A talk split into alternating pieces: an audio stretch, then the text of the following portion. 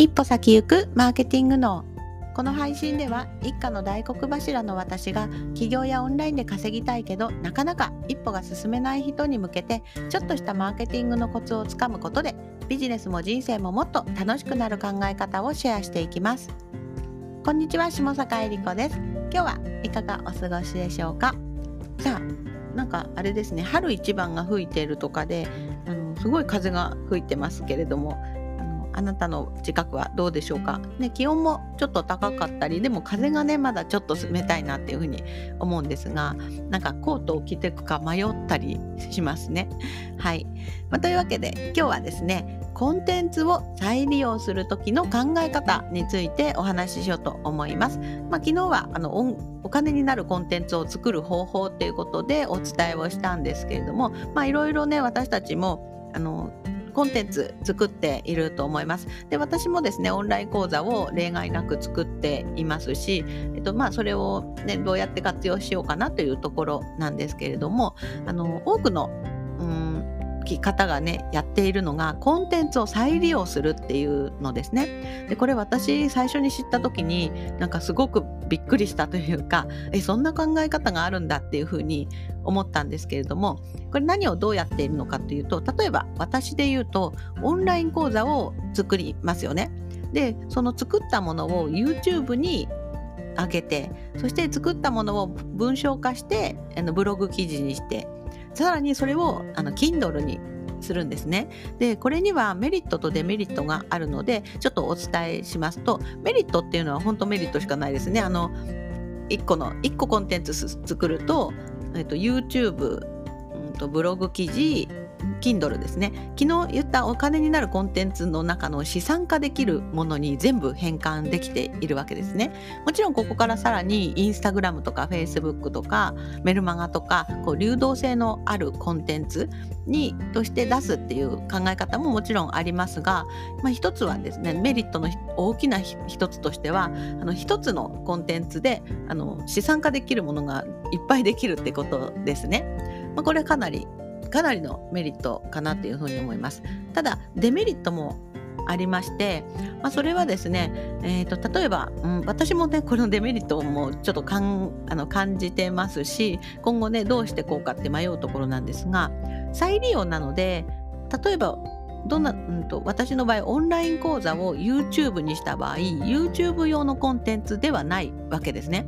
要するにオンライン講座の切り張りなので、もともとオンライン講座として作っているものを YouTube に上げてるとお客さんからするとねちょっと違和感が出てしまう可能性があります。例えば、まあ、例えば他のレッスンでこう言ってましたがとか言ってしまったり、先ほどのレッスンでとか言ってしまっている場合もあるので、そうすると YouTube をねそれだけ見た方からするとあれっていうふうに思ってしまうわけですよね。でまた Kindle でも、まあ、あの文章化するときにしっかりね記事化できていればいいんですけれども、でもそれでもなんか Kindle でなんか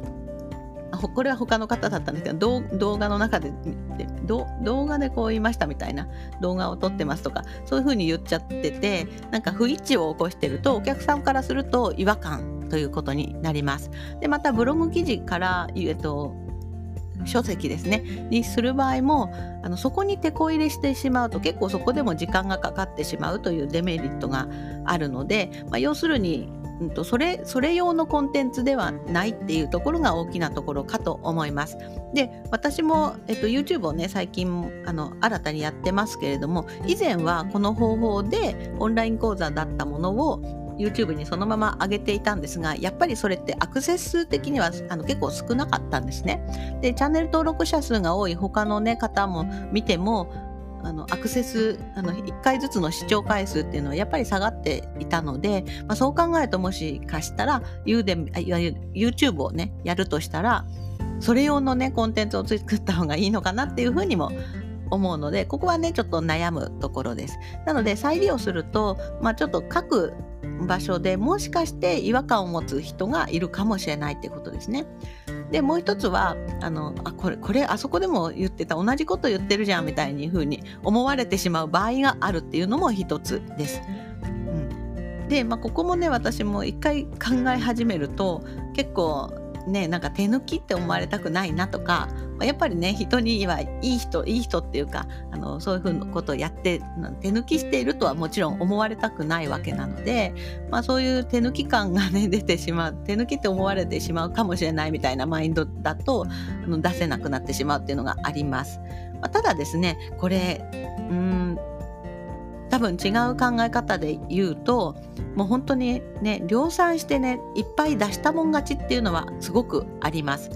例えば今ね、そんなこと言ってね、コンテンツを再利用するのが嫌だって言って、じゃあ私は YouTube は YouTube 用に作るんだ、 Kindle は Kindle 用に書籍を書くんだっていう風にやっていたら、多分それぞれ出すスピードがすごく遅くなっちゃうと思うんですね。で、あの前者ですね、前者はもういっこのオンライン講座を作ったら、もう一気にそちらの媒体にバッと出す、出して例えばいっかげつに、まあ、いっかげつもう流れができてしまえば、いっこコンテンツできればごこできるようなものなので、本当売買ゲームですよね。ごかげつやったらごかげつのごこのコンテンツかけるご媒体みたいな感じで、あのあちこちに出せるので、そしたらにじゅうご媒体に出せるってことになりますよね。でも一つ一つのコンテンツをもうね、超丁寧にやっていると、ごかげつであのやっとね、あのいっこの同じテーマのをごこ出せるっていう風になるかもしれませんが、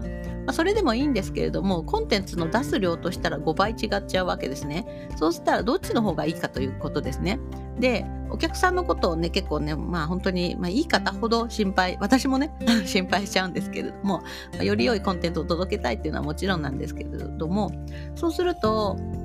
なんかお客さん全部見てたらね、バレるんじゃないかって思っちゃうんですけど、案外お客さんって見てなくて、あのもうポッドキャストしか聞いてない人、ユーデミしか見てない人、ブログしか見てない人ってね、あのそれぞれのやりたいことがね違うので、出してる側はなんか全部出してるじゃんっていうふうに思うかもしれませんが、あの出されてる側はですね、案外気づかないっていう考え方があります。で、私もちょっとね、まだここの点は割り切れないとこがたまにあってこだわっちゃうんですけれども、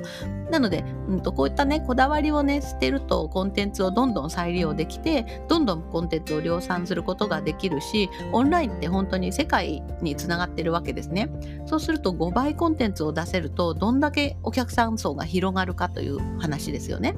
うん、なので、まあ、そういった意味でも、まあ、コンテンツはコンテンツなので、まあ、ちょっとね内容薄くなるかもしれませんが、内容の薄い濃いっていうのはお客さんが判断するので、もしかしてね自分では内容薄いなっていうふうに思っても、お客さんからすると、まあ、すごい内容っていうふうに思ってもらう可能性もあるので、まあ、そう考えると、まあ、そういうなんか細かいことを気にせずどんどん出していくスタイルがやっぱり勝つんだなっていうふうに、まあ、他の方をねやちゃんと取り組んでらっしゃる方見ても思いますので、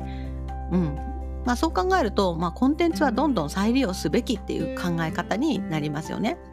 なので、まあ、この流れを作れると本当にね、たくさんコンテンツを一人で出すことだって全然可能なので、外注とか使うと、はい、なので、まあ、そういった考え方を持って、あのうん認知度をね 激, 激アップするみたいに思ってもらえば、どんどんコンテンツを量産することができるということになります。はいまあ、というわけでね、今日は今日のテーマはコンテンツを再利用する時の考え方をお伝えしましたが、なんかねメリットを分かった上で取り組んでいただくと、まあ、のもっとねうん効果的にあの進むことができますので、ぜひやってみていただければと思います。はい、それでは今日もお聞きいただいてありがとうございます。また明日も配信していきますので、気に入っていただいたらフォローしていただけると嬉しいです。それではまたお話ししましょう。バイバイ。